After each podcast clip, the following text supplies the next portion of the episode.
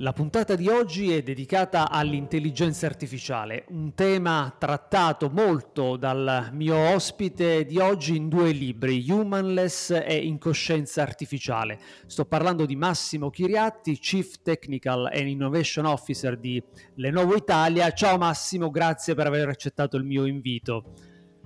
Buongiorno, grazie ancora per l'invito perché sono io onoratissimo. Massimo, noi ci conosciamo da, da, tempo, apprezzo le cose che fai e quindi oggi volevo un po' partire però da, dallo stato attuale, quindi se ci racconti un po' lo stato dell'intelligenza artificiale oggi.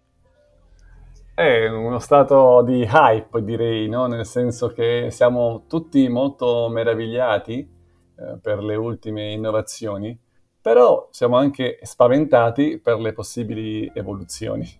Eh, se vogliamo strutturare così con una progressione eh, l'età delle macchine, possiamo dire che eh, abbiamo iniziato con eh, quelle meccaniche, cioè appunto il famoso telaio che aiutava l'essere umano, poi ci siamo spostati nel tempo con le macchine automatiche, pensate a, al computer, cioè quello che fa l'essere umano che ha introdotto nella macchina delle regole, quindi il codice informatico, che vengono, quindi queste regole vengono eseguite, e quindi è, è il momento in cui tutti sappiamo che le macchine classiche, i computer che ci aiutano così tanto. Adesso il momento è un momento che io chiamo delle macchine autonome, cioè l'intelligenza artificiale, che opera uh, su base statistica, quindi non ha più regole all'interno, regole scritte, codificate sempre prima, no, stiamo facendo in modo che le macchine, tra virgolette, imparino dai dati, dai dati poi vengono estratti dei modelli, questi modelli vengono applicati nella realtà e pian piano, pian piano queste macchine stanno migliorando moltissimo uh, loro, la loro capacità, la loro efficienza. Questa efficienza che migliora, questa rapidità uh, della diffusione e sta generando, come dicevo, preoccupazioni e speranze. No? Però ovviamente, eh, se possiamo dire così, in questo momento l'AI non potrà fare tutto, nel senso che eh, risolve bene alcuni compiti, ma non penso che sostituirà il genere umano. Ecco, quali Alla sono, data. Massimo, i, i campi attuali? Poi alla fine ti chiederò quelli di applicazione futura, ma i campi attuali di applicazione delle, delle AI ma allora, eh, possiamo dire la previsione. Abbiamo la fortuna di avere delle macchine, eh, parlo macchine per eh, semplificare, certo. sto dicendo dei sistemi ovviamente, eh, che possono fare la previsione, cioè noi oggi abbiamo la capacità di far leggere alle macchine tanti dati e fare in modo che un qualsiasi imprenditore con un progetto che insomma, realizza in modo serio può iniziare a, prevedere la domanda dei suoi clienti, per esempio. Mentre prima era un po' tutto un po' più spannometrico o basato sull'intuito dell'imprenditore, oggi invece si può studiare la storia dei suoi clienti, eh, la stagionalità e così via, e si può fare in modo che la macchina possa suggerire all'imprenditore quanto produrre e quando perché se sbaglia la produzione l'imprenditore tipicamente avrà o molto magazzino, per semplificare, cioè ha prodotto sì. molti oggetti, molti servizi, però poi in realtà non li può vendere, oppure il contrario. E il contrario significa che la domanda è così forte e lui non l'ha prevista e quindi non ha in magazzino gli oggetti da vendere. E questo è un lucro cessante e sono delle perdite di magazzino e quindi è un problema eh, grande. Grazie al fatto che i costi di raccolta dei dati e di accesso dei dati, i costi computazionali, cioè il, il, fatto che queste macchine costino sempre di meno, possiamo anche affittarle in cloud, per dire, e il costo degli algoritmi, che anche questi sono open source, quindi sono molto alla portata, i, eh, questi costi che stanno così diminuendo rendono possibile fare previsioni e ottimizzazioni dove prima non era possibile. Chiaro. Senti, entriamo subito nel vivo del, del, tuo ultimo libro. Tu parli di incoscienza artificiale anziché di intelligenza. Ci spieghi perché questa provocazione, che poi in realtà non lo è più di tanto? Sì, diciamo anche qui in sintesi possiamo dire che dobbiamo stare attenti a non confondere la competenza, cioè il saper fare, eh, la competenza nello svolgere una mansione, no? Per esempio, pensiamo a un elettrodomestico. L'elettrodomestico ha, sa fare quel mestiere, un forno sì. sa riscaldare le cose, no? Certo. Un altro aspetto, oltre alla competenza, è l'intelligenza. L'intelligenza nel risolvere i problemi di carattere generali. E lì eh, siamo noi, soltanto esseri umani, ad avere questa capacità. Anche se abbiamo delle competenze, però oh, abbiamo anche delle intelligenze per far questo. La macchina non ce l'ha. Il terzo elemento da non confondere è la coscienza. Mm. Nel senso che quello che sentiamo mentre pensiamo. Sulla coscienza c'è una letteratura sconfinata, però anche qui per spiegarci diciamo che eh, le macchine hanno sì una competenza, ma non hanno né un'intelligenza e neanche una coscienza. Perché? Perché eh, la macchina lavora solo sui dati di addestramento, ne ha bisogno di tanti. Eh, noi invece eh, possiamo anche pensare, immaginare, intuire, anche senza tutti quei dati delle macchine, no? Uh-huh. Noi siamo capaci di generalizzare, di andare su domini diversi, generalizzare il mondo reale. La macchina non è capace. Noi abbiamo soprattutto, questo ci tengo molto a dirlo, eh, perché qualche volta viene un po' poco considerato, un corpo per fare direttamente esperienza. Mm. Cioè pensiamo alle sensazioni viscerali, alla pelle d'oca, agli stati d'animo che abbiamo e noi con questo corpo, non solo con il nostro cervello, facciamo uh, prendiamo le decisioni, no? uh, decidiamo quindi, cosa fare. Quindi la macchina, diciamo, ha bisogno del cibo, dati che noi gli forniamo, l'umano, diciamo, oltre a quelli, diciamo che eh, può avvantaggiarsi di esperienze, sensazioni, vissuto che non necessariamente derivano da, da dei dati, diciamo, pregressi e quindi con questi ha la possibilità di immaginare diciamo, nuove cose, appunto fare delle generalizzazioni. Ma nel campo, per esempio, della, dell'arte mi viene in mente, anche lì che in teoria dovrebbe essere un campo molto eh, legato a questo, a questo, concetto di immaginazione, di, de, del, del, del, di cose che, che, magari non sono immediatamente percepibili. Anche lì eh, l'intelligenza artificiale sta facendo dei grossi passi in avanti. Mm, fin dove si può spingere attualmente almeno? Eh, allora, sul fatto dell'arte è, è, è, veramente interessante la tua domanda perché eh, l'arte, a mio parere, è soltanto noi che possiamo capire cos'è l'arte. Mm. La macchina può fare una combinazione di bit, perché la macchina sa soltanto fare 0 eh, e 1, calcoli. Sì. Noi invece sappiamo fare altro, noi per l'appunto decidiamo con le emozioni, no? E quindi se la macchina vede un'immagine, vede i pixel di quell'immagine singoli, certo. noi abbiamo una rappresentazione di, di quell'immagine e quando noi vediamo un'immagine, pensiamo alla bandiera italiana, io e te quando la vediamo abbiamo delle sensazioni, abbiamo una coscienza. La macchina invece, la bandiera italiana, non ha un significato. Certo. Quando legge una parola capisce la sintassi, sa come metterla insieme, ma non sa il significato di quella parola, il significato per noi, no? Per questo motivo la macchina è al centro dell'elaborazione, parliamo di arte. Sì gli dice la macchina fai un disegno, poi magari ne parliamo e lo fa. Sì. Ma siamo noi a fare la domanda e siamo noi a percepire, a giudicare il risultato algoritmico, che per la macchina è per l'appunto 0 e 1, per noi invece è un'arte o non è un'arte. La macchina non ha questa capacità né nell'input né nell'output, è, è al centro del, dell'elaborazione e basta. Certo, certo.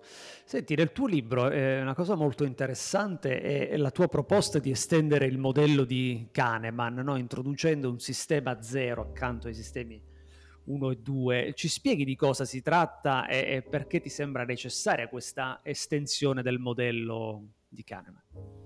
Sì, allora Daniel Kahneman è un premio Nobel eh, in economia, anche se lui è uno psicologo e quindi ha studiato moltissimo economia comportamentale e ha proposto in un libro molto bello che consiglio a tutti, si chiama Pensieri lenti e, e veloci, di qualche anno fa, e ha proposto un, un sistema cognitivo che viene chiamato 1, cioè quello intuitivo, quello immediato, quello rapido, e un sistema cognitivo 2, quello razionale, quello dove noi pensiamo, riflettiamo. Ehm, e quindi ha proposto questo modello per spiegare come noi viviamo, pensiamo decidiamo. Eh, e che io propongo di eh, interpretare questo fenomeno, diciamo, inserendo tra il reale e, e i nostri sistemi cognitivi un sistema zero che eh, preinterpreta e preelabora eh, la realtà. Ma come lo fa? Lo fa in maniera inferenziale, no? Cioè aumentando o anche distorcendo potenzialmente le sue caratteristiche, no? Questo sistema zero è talmente integrato nel nostro processo di interazione con il reale da diventare parte integrante. Pensate allora adesso, per semplificare, al telefonino e pensate quando vediamo il telefonino per uh, seguire delle mappe. E qua c'è qualcosa all'esterno del nostro cervello che ci sta dando delle informazioni. Ci sta dando anche delle esperienze, diciamo così, soggettive. Mm. Però questa macchina non ha una coscienza, per l'appunto, e ci sta dando soltanto delle, dei risultati. Sì. Quindi, quindi, c'è molto da dire qui, eh, però in qualche modo ehm, questo flusso di informazioni, che io chiamo sistema zero, eh, può essere per l'appunto istanziato su uno smart device. E adesso magari pensiamo a quelli che stanno arrivando, no? gli occhialini, sì. no? famose poi lenti a contatto, se mai un giorno le avremo. No? Quindi fa parte proprio della nostra soggettività e in qualche modo eh, ci sta cambiando anche il comportamento. E io lo chiamo il terzo emisfero del nostro cervello, che è un cervello esteso ormai, una mente estesa possiamo dire. Certo, quindi la, eh, la macchina, il software come supporto, eh, diciamo, alle, alle, nostre decisioni, ma anche al nostro modo di, di, di interpretare il mondo, i fenomeni, le esperienze, giusto? Sì, ma il suo funzionamento è dinamico, è autonomo di questo oggetto mm. e, e si fonda su dati in parte indipendenti da noi, perché noi l'abbiamo alimentato nel passato, no? perché ne abbiamo lasciato sempre tanti dati in rete. Adesso qualche macchina di qualche proprietario in qualche modo ci sta rifornendo di questi dati, li sta modificando, ce li dà insieme, dinamicamente, e quindi comprendi che insomma è, è, è sfidante, è un tema secondo me centrale perché noi stiamo decidendo con le macchine ovviamente. E quindi tu vedi anche una, dire, un rischio di una, eh, anche di una influenza eccessiva di questo, eh, del, del, della macchina e della, eh, dei dati che la macchina ci dà, perché poi questi dati influenzano le nostre eh, decisioni, insomma. Quindi ci, ci può essere il rischio, dire, di una delega in bianco che stiamo dando a questi sistemi, forse anche inconsapevolmente e forse rinunciando noi a, a, capire, a capire di più, a ragionare con la nostra testa o magari a, a, decidere con la nostra testa? Eh, anche qui è una domanda molto aperta, interessantissima, perché quando usiamo l'artificial intelligence e quando non la usiamo? Allora, noi la dovremmo usare quando non abbiamo regole e abbiamo solo tanti dati. Allora a questo punto preferiamo dire alla macchina guida autonoma, sapete la vettura sì. guida autonoma, io non posso scrivere nella macchina ante litteram tutte le regole che deve eseguire quando troverà un incrocio in ogni stato del mondo. Cioè è impossibile prevedere tutte queste regole. Allora preferisco usare l'artificial intelligence e dire leggi i dati della realtà e vai avanti e impara pian piano. Se io invece ho un mondo molto codificato, preferisco usare i sistemi classici, come dicevo prima. Adesso qual è il tema qui? È che i dati che la macchina legge sono dati pieni di pregiudizi, mm. perché noi siamo esseri pieni di pregiudizi, vengono chiamati bias, ossia certo. io ho delle preferenze sui colori, tu hai delle preferenze sulle forme e, e tante altre preferenze. Queste preferenze noi le abbiamo lasciate in rete nel passato, nei nostri database, e la macchina quando raccoglie questi dati, raccoglie dati pregiudizi e li amplifica. Quindi quando tu ti fidi di una macchina, che possiamo chiamare questo oracolo fiduciario digitale, e questa macchina ti vuole guidare in questo presente così disorientante, pieno di dati, e tu non hai la capacità, la velocità di analizzare tutti i dati, ti affidi alla macchina e la macchina ti dà dei suggerimenti. Allora, che tipo di suggerimenti ti sta dando la macchina? Eh, I dati che ha letto sono dati privi di questi pregiudizi o no? Sono dati sufficienti per prendere decisioni o no?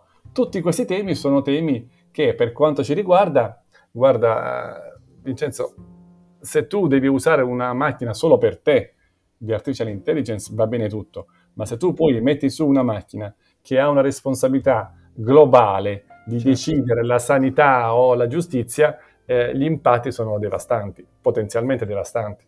Certo, quindi comunque eh, l'attenzione massima quantomeno forse più che a, a, capire cosa c'è dentro, no? la cosiddetta black box, che magari eh, a, a, come ragiona la macchina, quantomeno tu dici di andare, eh, quando si tratta di temi importanti, a fare un, un'analisi di quello che, che eh, del cibo della macchina, no? di quello che, che entra nella macchina, altrimenti si rischia un po' il vecchio vecchio tema del garbage in, garbage out. Quando lasciamo che una macchina uh, si connetta alla rete e legga a sua discrezione tutti i dati che sono in rete, e qui ehm, rischiamo davvero tanto.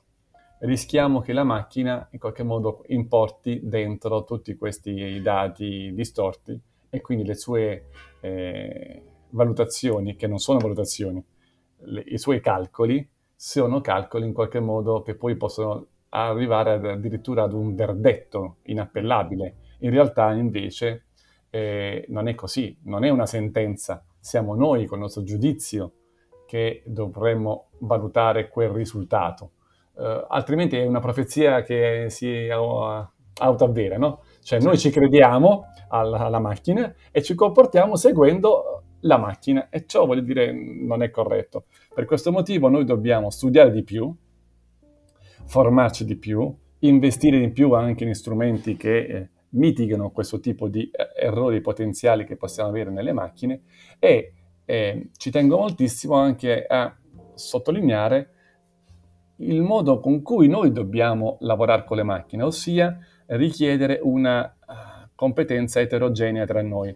Non dobbiamo lasciare soltanto gli informatici a valutare un risultato algoritmico, perché altrimenti rischiamo che eh, loro da soli non possono fare valutazioni etiche, quindi abbiamo anche bisogno di filosofi, eh, valutazioni economiche, di economisti, abbiamo bisogno di multidisciplinarità, altrimenti sì. rischiamo di avere eh, giudizi eh, poco etici.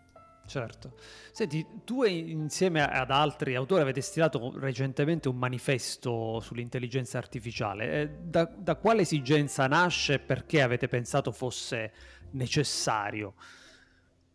Ma lavoro da molti anni nell'industria e ho avuto modo di visitare molte aziende e quindi con altri mh, mm, miei eh, coautori abbiamo pensato a, ai policy makers essenzialmente, sì. cioè eh, ai responsabili delle aziende, i CXO, insomma, si dice, dove eh, vogliamo cercare di ridurre questa tecnofobia che noi sentiamo in Italia, no? Mm. Cioè eh, la paura un po' spinta dai media, perché la paura, tra virgolette, vende, no? Certo. Eh, I media qualche volta, forse inconsapevolmente, spaventano perché possono dire la macchina eh, ci seppellirà, la, deciderà per noi, quindi la nostra essenza è a rischio o d'altro canto dice no, eh, il nostro lavoro scomparirà, quindi la macchina lavorerà per noi e noi saremo tutti disoccupati, no? Mm. Io a questo non ci credo e la storia, per fortuna, ha sempre smentito questo tipo di, di valutazioni. D'altro canto ci sono anche gli eccessi di alcuni dipartimenti di marketing aziendali che dicono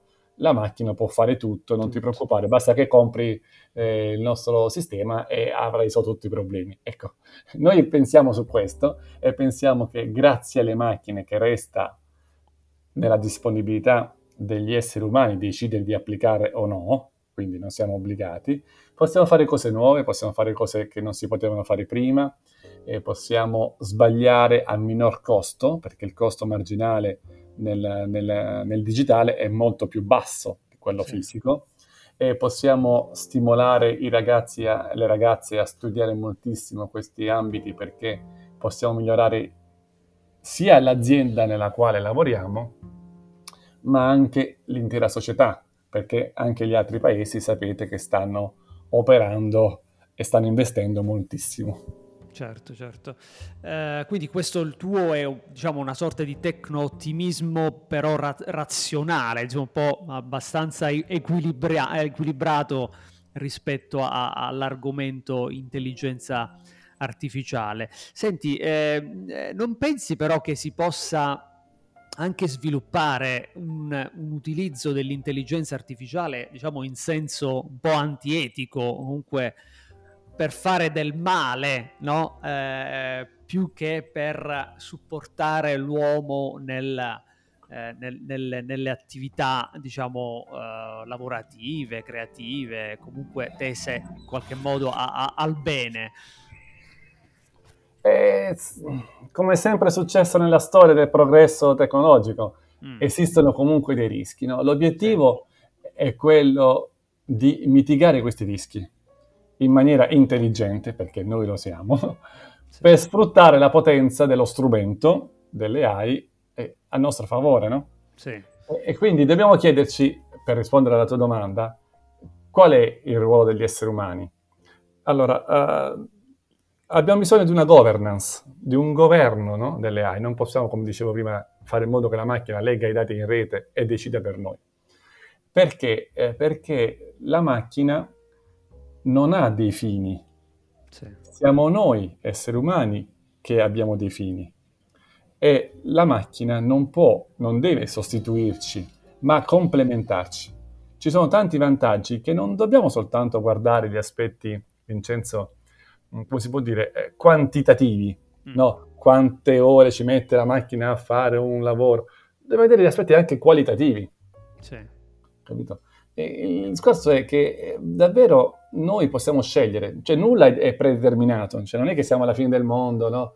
Certo. Eh, noi siamo al, in una fase in cui l'AI sta crescendo e, e, ci darà tantissimi ruoli, tantissimi posti di lavoro, come quando oh, prima di internet noi non pensavamo che oggi potevamo fare un lavoro, io e te, certo. grazie a internet. Quindi potevamo soltanto calcolare i posti di lavoro che internet ci sta togliendo ma è impossibile calcolare o stimare o immaginare i futuri lavori che avremo su questa base di artificial intelligence.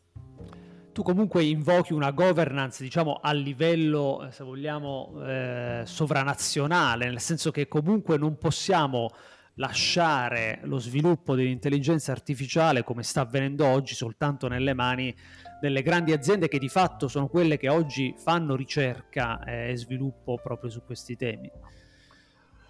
Noi siamo fortunati perché siamo europei e abbiamo dei valori eh, morali eh, elevatissimi, abbiamo al centro il cittadino, sì. bene o male rispetto ad altri contesti siamo, siamo, fortunati e quindi sai per esempio il GDPR certo. eh, e tutto il resto, tu sei un esperto di questi temi, sicuramente più di me, sai benissimo quanto ci proteggono e quanto uh, in realtà la leadership è morale quella europea. E io ritengo che poi gli altri si adegueranno a noi europei.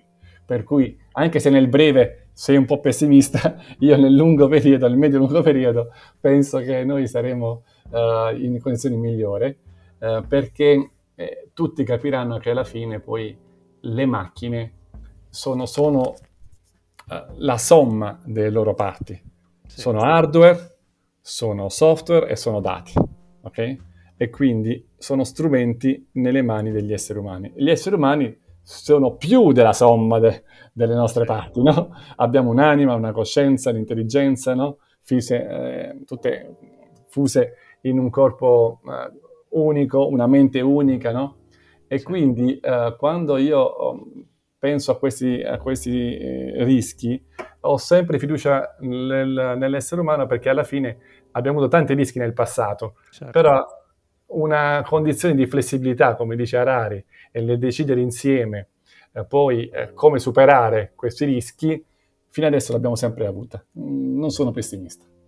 Senti, l'ultima domanda che ti faccio è proprio sul futuro, insomma, quali vedi essere i campi di applicazione dell'intelligenza artificiale più interessanti, anche facendo un po' di, diciamo, di, di previsioni, ma comunque un po' le, le tracce già, già, si vedono magari, quindi eh, cosa, cosa, ci aspetta?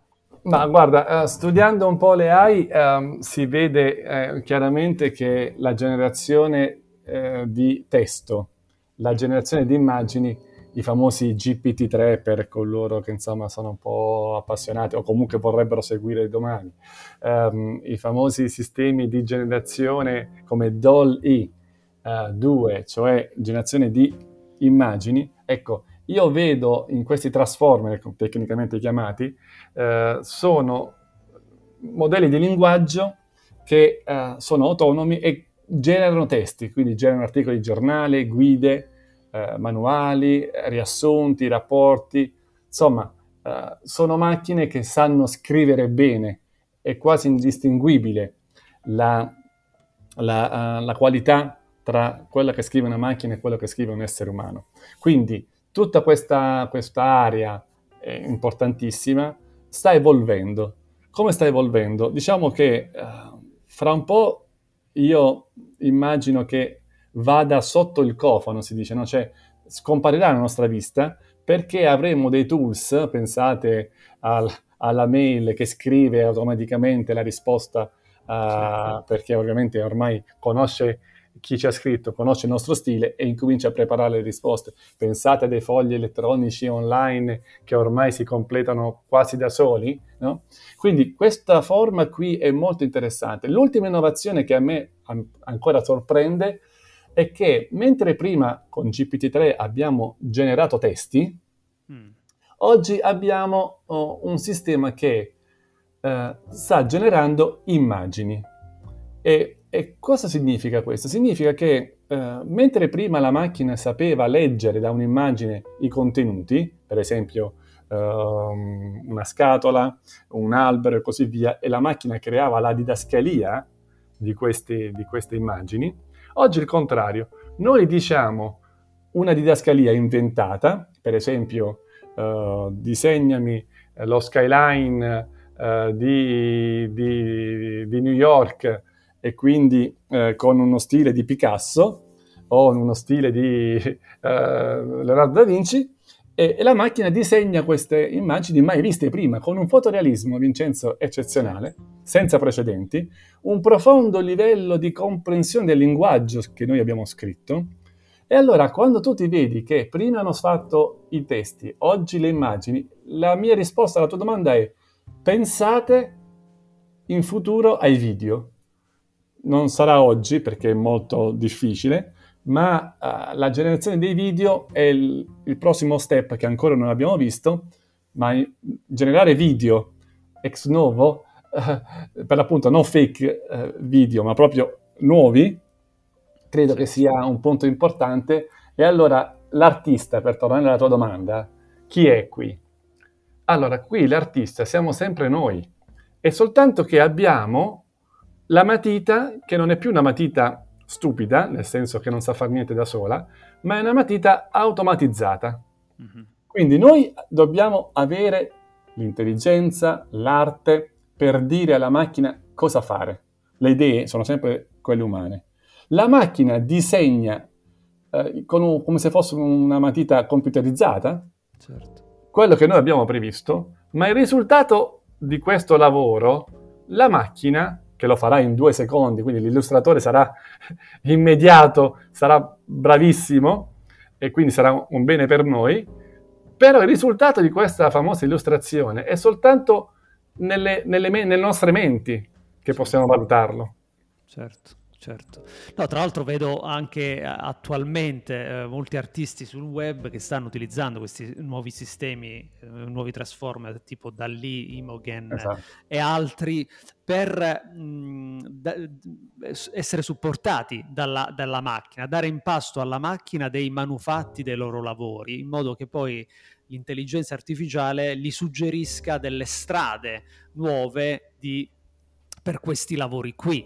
E quindi degli stimoli in più a cui magari non avevano pensato che possano poi eh, arrivare al compimento del, dell'opera finale, quindi sempre più nell'ottica che dicevi prima di, un, di una macchina che supporta la creatività, supporta eh, il, il, lavoro dell'uomo e eh, quindi che aumenta le capacità, come, come piace eh, dire a me. Eh, senti, l'ultima curiosità è sulla famosa eh, questione della intelligenza artificiale generale di cui tutti a cui tutti fanno riferimento quando pensano all'intelligenza artificiale, no? si pensa sempre eh, a, a, Skynet, insomma a, a, situazioni diciamo catastrofiche di un'intelligenza artificiale che prenda il controllo delle nostre vite. Eh, ci arriveremo mai secondo te?